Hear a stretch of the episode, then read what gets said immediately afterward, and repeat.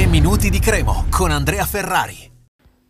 Anche dopo i posticipi del mercoledì la Cremonese è prima in classifica nel campionato di Serie B, cosa che non capitava da 30 anni, da quella straordinaria stagione 92-93 con Gigi Simoni in panchina, era anche la stagione del trionfo di Wembley nell'angolo italiano, eh, quindi è stato giusto ravvisare questo eh, cambiamento di classifica, siamo tutti molto contenti, soddisfatti perché fa veramente strano dopo anche le fatiche degli ultimi anni trovarci primi davanti a tutti, guardare tutti dall'alto verso il basso quando siamo a febbraio, però vogliamo bassi perché restano ancora bene 15 partite, 45 punti, tantissimo, tantissimo.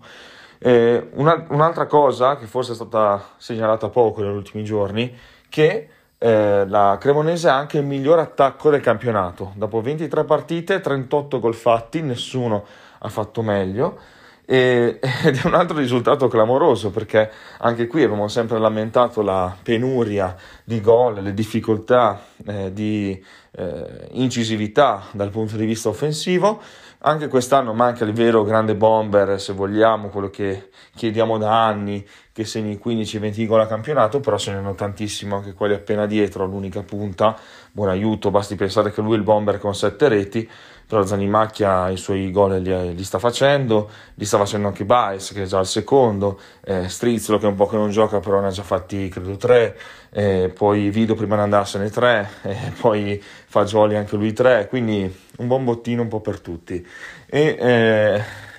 piace anche ehm, pensare al fatto che la Cremonese in questo momento mh, mm, riesca anche a trovare il gol in qualunque modo, in qualunque modo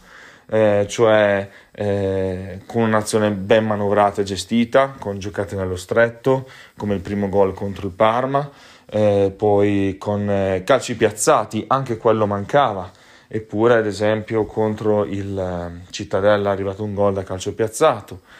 E, e poi eh, le ripartenze che sono sempre state un po' il, il, dire, il fattore, uno dei fattori principali della Cremo di Pecchia eh, prima magari non sempre eh, si riusciva a portarlo a termine il contropiede nel migliore dei modi, eh, con, c'era qualche errore magari nell'ultimo passaggio eccetera, questo percorso di questi mesi ha aiutato anche a migliorare la precisione con cui la Cremo eh, portava avanti la manovra perché comunque non è facile riuscire a, a, a incidere, a essere così concreti col Parma in 4 minuti, 5 minuti nel secondo tempo, 2-0, 3-0. Eh, con Gondo protagonista, ha, mm, ha, calciato in porta sul primo contropiede, l'ha messa fuori di poco, la volta dopo non ha sbagliato. Poi la gran palla di, pa- di Baez sul secondo palo, con Zanimacchi che la mette giù, calcola perfettamente il tiro, lo calibra e mette la palla alle spalle di Colombi. Quindi veramente una bella Cremo che vince con personalità, eh, segna in vari modi diversi, è una squadra matura, eh, riesce a gestire bene i momenti della partita e ecco, non è da tutte poter contare su così tante opzioni e sbagliare così poco,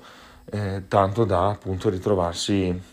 al primo posto e con questi dati. Un saluto e forza Cremo. 3 minuti di Cremo, torna domani.